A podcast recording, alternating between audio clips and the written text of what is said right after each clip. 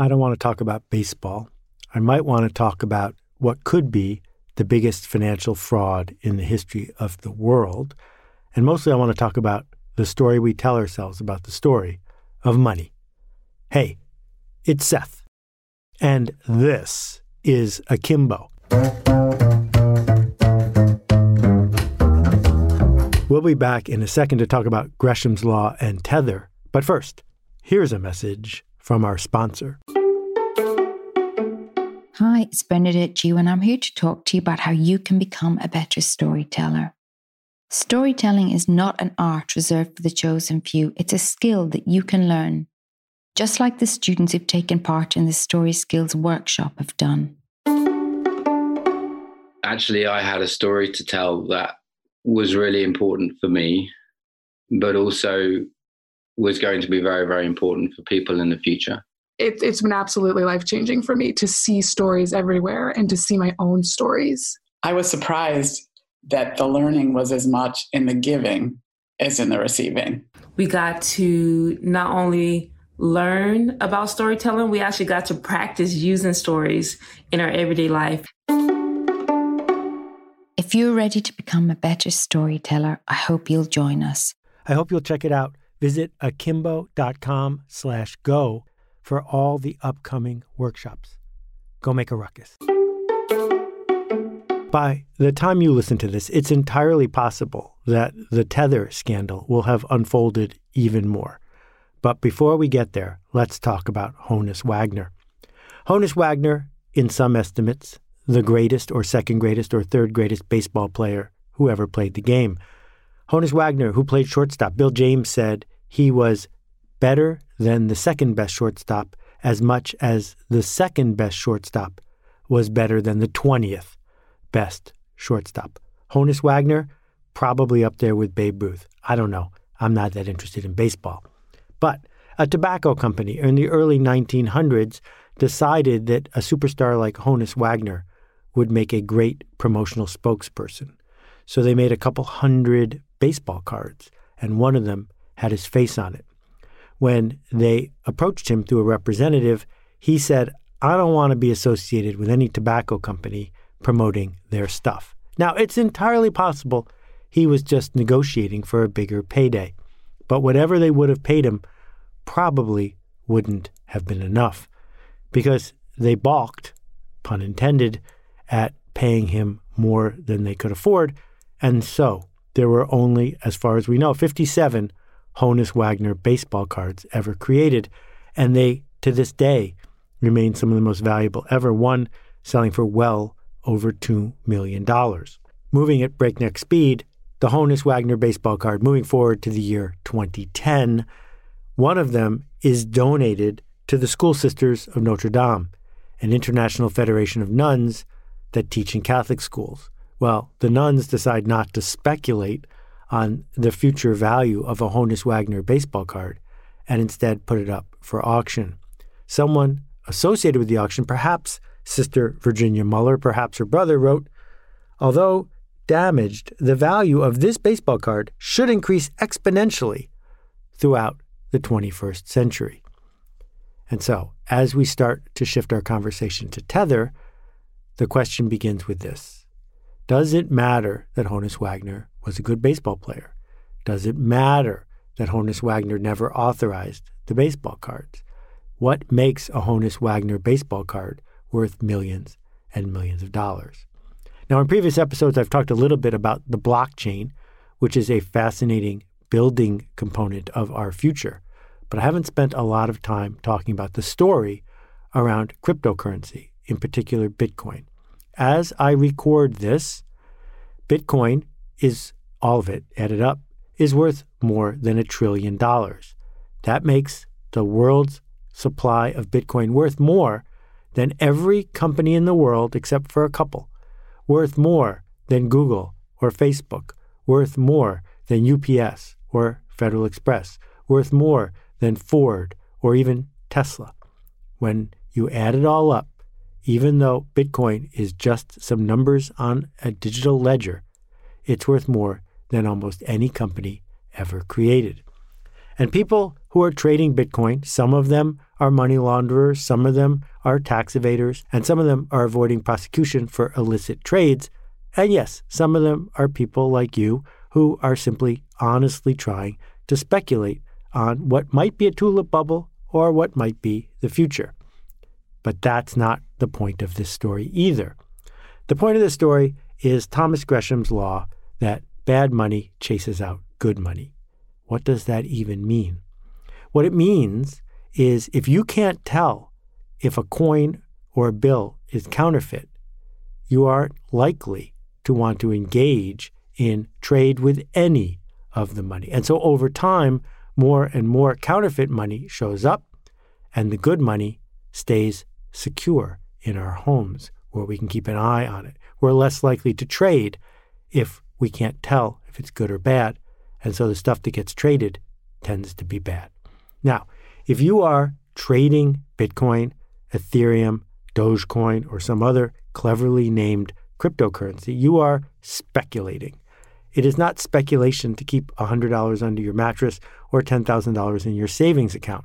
It is speculation to hold a cryptocurrency that goes up and down radically over time.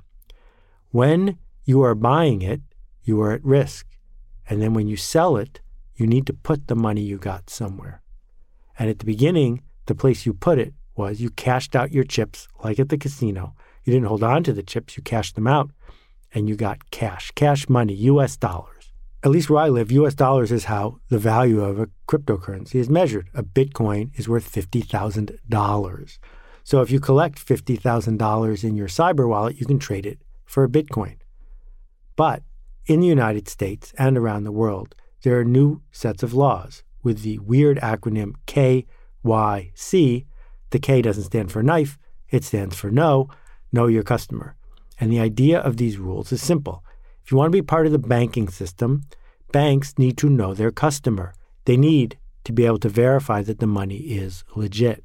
And so if you're trading in and out of cryptocurrency, that takes a long time and it's a pain in the neck and a lot of paperwork. And the very sorts of people who are thriving trading in cryptocurrency don't like any of that bureaucratic stuff. So they needed a placeholder. And the placeholder is called Tether. Tether is a stable coin. It never goes up in value and it's never supposed to go down in value. One dollar, one tether. That's what a stable coin is supposed to do. Anytime you want to, you can move all your cryptocurrency, all of your Ethereum, all of your Bitcoin into Tether, and it will be worth exactly the same amount tomorrow that it's worth today.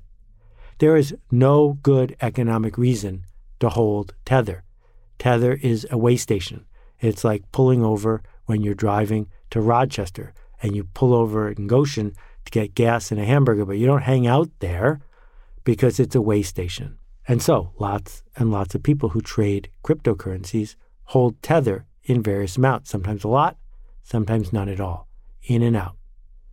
But here's the thing all of the other cryptocurrencies live on the blockchain in the sense that you can see where they are, who made them, who's holding them, where they're going. They are open systems, but not Tether. Tether is controlled by some people with fairly odd backgrounds, including someone who was a minor character in a Disney movie called The Mighty Ducks, a plastic surgeon in Italy, and I could go on and on. The thing is, anytime they want to, they can make more Tether. And the last time I checked, 6% compared to Bitcoin is Tether. Tether has issued $60 billion worth of stablecoins. And originally they promised that they would just hold $60 billion in dollar bills, waiting for anyone who has a Tether to trade it in to get their dollar bills back. But of course, nobody who has Tether ever shows up to trade it in for dollar bills for a couple of reasons. First of all, the minimum transaction is $100,000. But secondly, the purpose of Tether is to trade, to trade in and to trade out. That the people who are at this casino never stop being at the casino. And if they are going to cash out, they're not going to cash out by trading their Tether back to the Tether people for dollar bills. They're going to finally turn whatever crypto they've got into actual reserves in an actual bank. As a result, the people at Tether, and there's a long story in the background here, and I can't get into all the details. The people at Tether have, in a sort of shadowy way, created their own printing press. Bad money chases out good. The chances that they have $60 billion in cash sitting in some banks are essentially zero.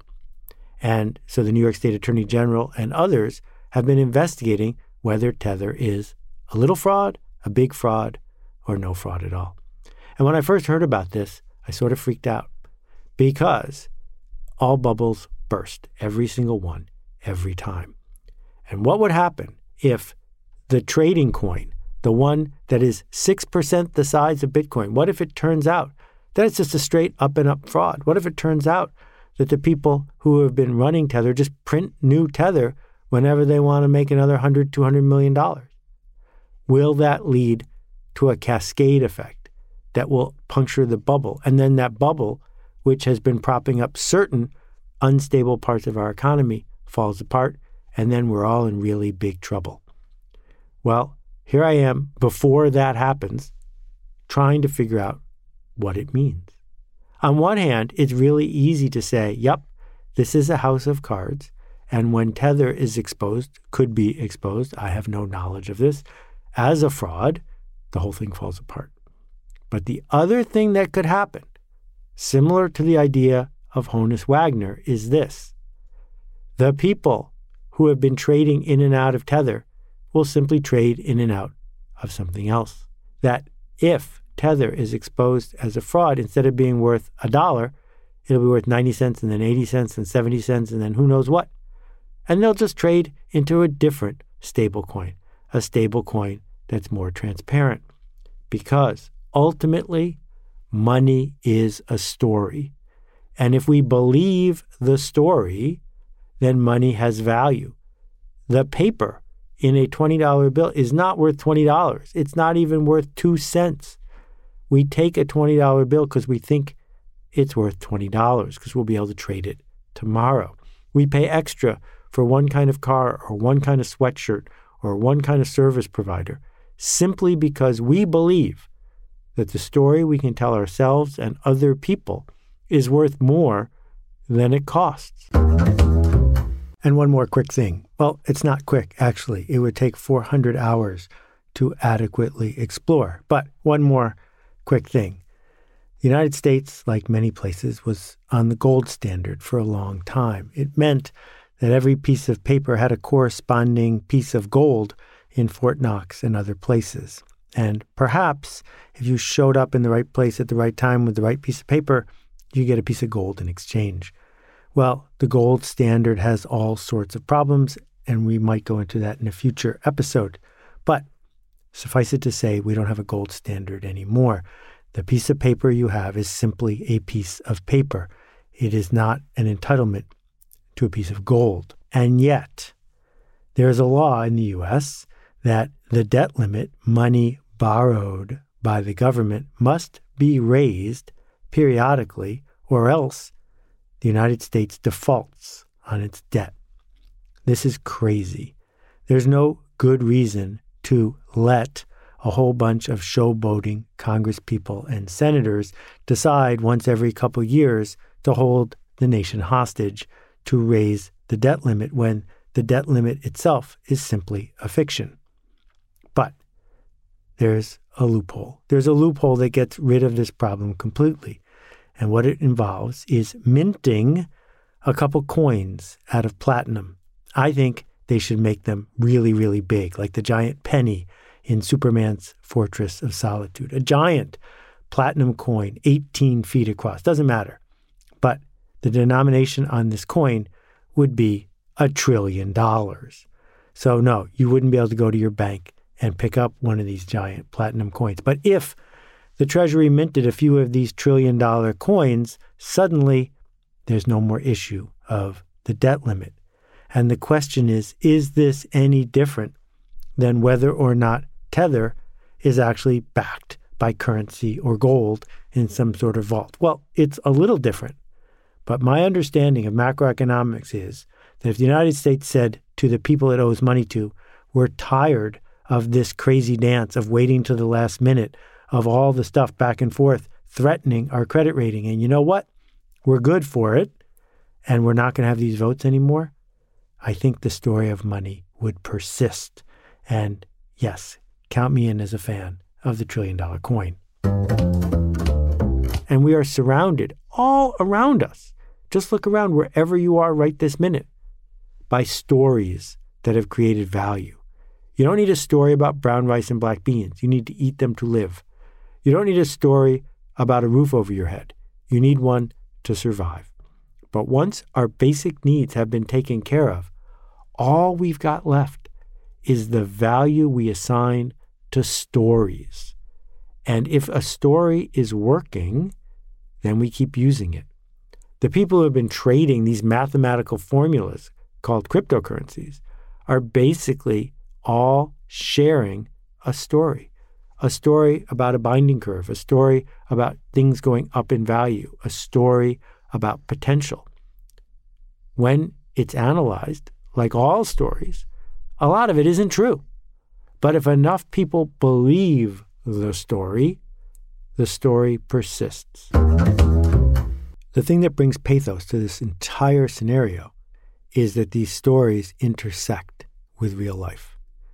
That a senior citizen who needs money to survive doesn't want their retirement funds to be worth zero. That a young couple that needs to pay for health care doesn't want to say to their kid, We can't get health care because some bubble burst. Sooner or later, stories collide with the lives that we live. But along the way, it doesn't matter when a speed bump hits a story. If the story is strong enough and widely held enough, it will persist. So I don't know what's going to happen when Tether comes untethered if it does. All I know is the ride has been bumpy before, it's going to be bumpy again, and we have to be really thoughtful about what story we're telling ourselves and why. Thanks for listening. We'll see you next time. We'll be back in a second with a question that'll get you thinking. But first, here's a message from our sponsor. When is it time to level up? When is it time to learn a new way to see the world, to connect with others, to lead, to engage in possibility? Akimbo is a B Corp, an independently owned and operated institution designed around learning, not education, not certificates, not grades, but learning together. It works if you do the work. I hope you'll check out what the people at Akimbo are up to. Visit akimbo.com slash go to find out about their new upcoming workshops and how it all works. Thanks. Hey Seth, it's Maria. Hey Seth, my name's Kyle. Greetings, Seth. This is Steven out in Madison, Wisconsin. Hi Seth, Alicia from Charleston here. Hi Seth, this is Anupam. Hi, this is Caitlin. Hi Seth, warm greetings from Curacao. Hey Seth, my name is Nick Ryan from Pittsburgh, Pennsylvania. Hey Seth, this is Rex. Hey Seth. Hi, this is Vasilis from Greece. Hi, this is Roberta Perry. My question is. And that completes my question. As you know, I love to hear from you. If you've got a question about this or any previous episode, I hope you'll visit akimbo.link, that's A-K-I-M-B-O dot L-I-N-K, and click the appropriate button. Just one question this week, but it's a juicy one. Hi, Seth. This is Stuart from Perth, Western Australia. I have one and two half questions that I'd love to hear your insights on. My first question is What is fairness? And then, do you think there is a universal definition of fairness that we could all ever agree to, and what are the implications of that answer? Cheers. This is a complicated question, and I'm wondering why it's complicated. When things that should be simple are complicated, one thing to look for are the words. Are we understanding the words? On any playground, anywhere in the world, you will hear three year olds and six year olds arguing about what's fair. You will also hear people arguing about what's fair in governing bodies or places where commerce happens. What does it mean for something to be fair? In my town, when they used to have football, the kids, when they were 12 or 13 or 14 years old, if you weighed more than 100 pounds, you had to put two big X's on the back of your helmet. Why?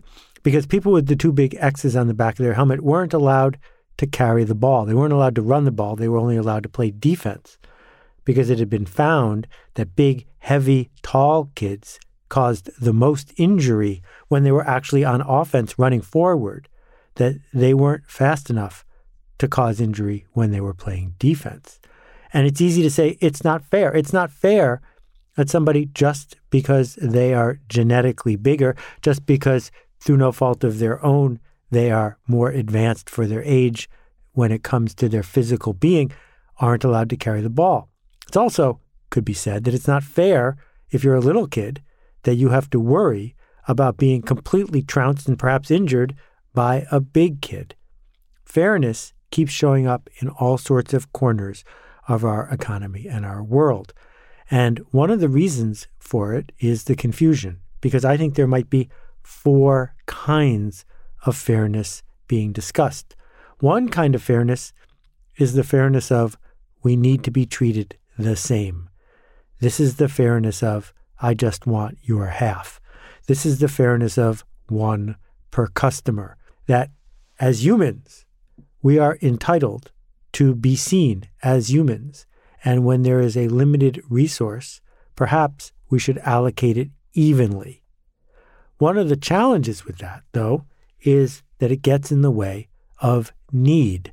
So, even if fairness is top of mind for you, I hope we can agree that we have to make special accommodations for an infant, for someone who's elderly, for someone who is taking care of others, that treating everybody exactly the same ends up being a little bit of a waste because some people need more than others in lots of human endeavors. So we've got the idea of treating everyone the same, and then we've got the idea of giving people what they need.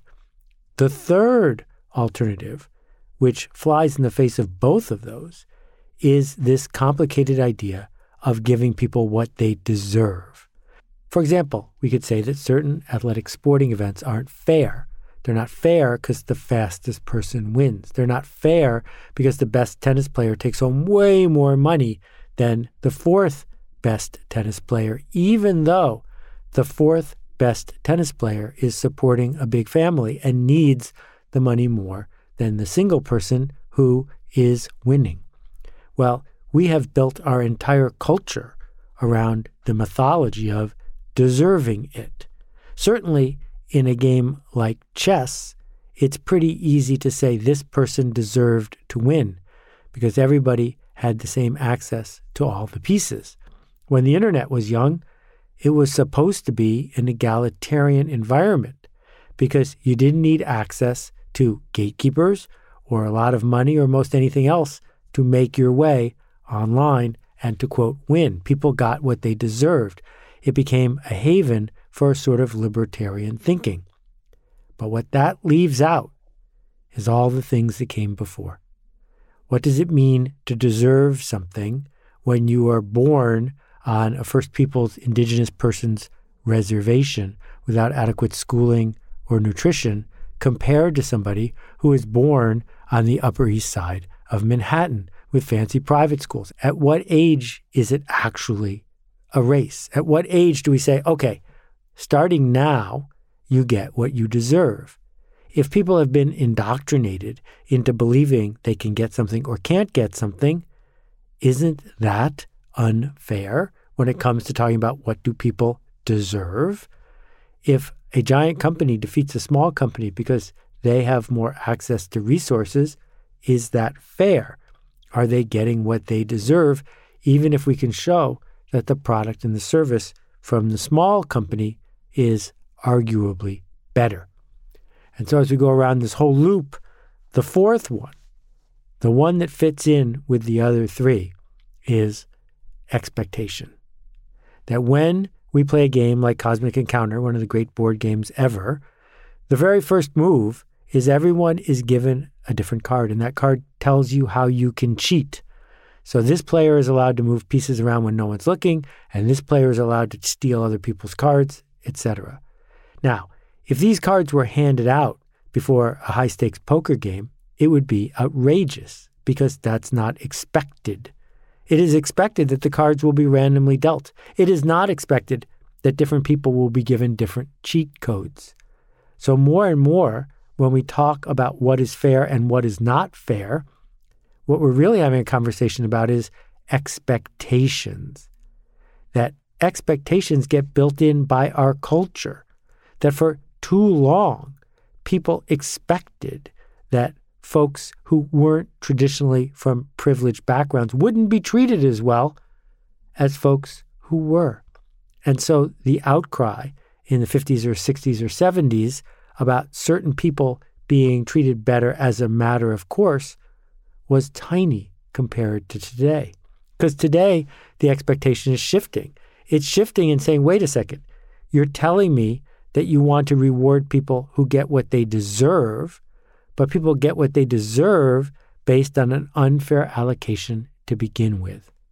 So, how are we ever going to get to a place where there is a mutual understanding of what it means to be fair? Well, I think we can argue productively about whether we should treat people the same. So, if you go to the movies, I hope that people understand that not everyone can sit in the best seat in the movie theater. So perhaps it's first come, first serve. Perhaps the best seats are reserved for people in a wheelchair or people who have trouble with hearing or sight. Or perhaps we give those seats to the highest bidder, allowing people to pay more for something that's better to lower the price of the seats for people who don't want to pay more. But is it okay to give people a better seat on an airplane or at the movies simply because they were born with privilege? Because again, the expectation of fairness gets really complicated really fast. And that's why changing the rules is so challenging. Because when you change the rules, the first thing that happens is people who had an expectation for their sort of fairness, that they deserved it, will be upset because their expectation has been undone.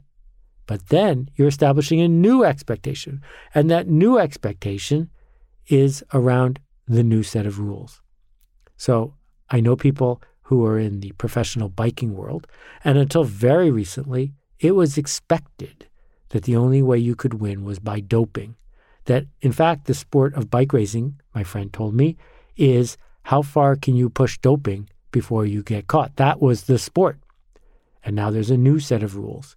And so someone who has paid the price by being good at doping suddenly discovers that they're being disqualified because it's not fair to say that the only way you can win a high level bike race is by cheating.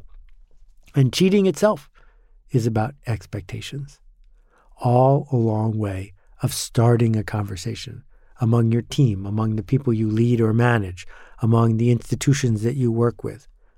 Talking about our expectations of fairness is a really good way to keep from disappointing people who deserve better. Thanks for listening. We'll see you next time. I just don't think it's possible or probable in, in today's world to distinguish yourself as an educational institution or as a success seeker at the level of, of information gathering or information distribution. I mean, this is the information age, and you can get a great book, a great essay, a great idea anywhere, you know, and none of us can do that better than the internet, right? Um, there is no great thought leader who can outthink the internet. Like, we have data. What Alt MBA gets right is it puts you in a context where you're part of a community that says, yeah, yeah, yeah, that's good. You got access to ideas, you got access to information, that's awesome, but when you're going to show up, when you're going to face that blank page, when you're going to face the possibilities within you, when you're going to face those fears. I'm not going to let you hide.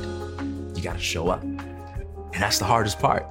And it sounds simple, it sounds very commonsensical, but it's the number one reason why we don't write that book. It's the number one reason why we don't ask that question. It's not because we don't know or we don't have the information we don't have an environment and we don't have a support network that makes it feel like showing up is possible for me. Not just possible for the success stories I see out there, but I can show up. Consider the Alt MBA. More than 3,000 alumni in 74 countries around the world. Find out more at altmba.com.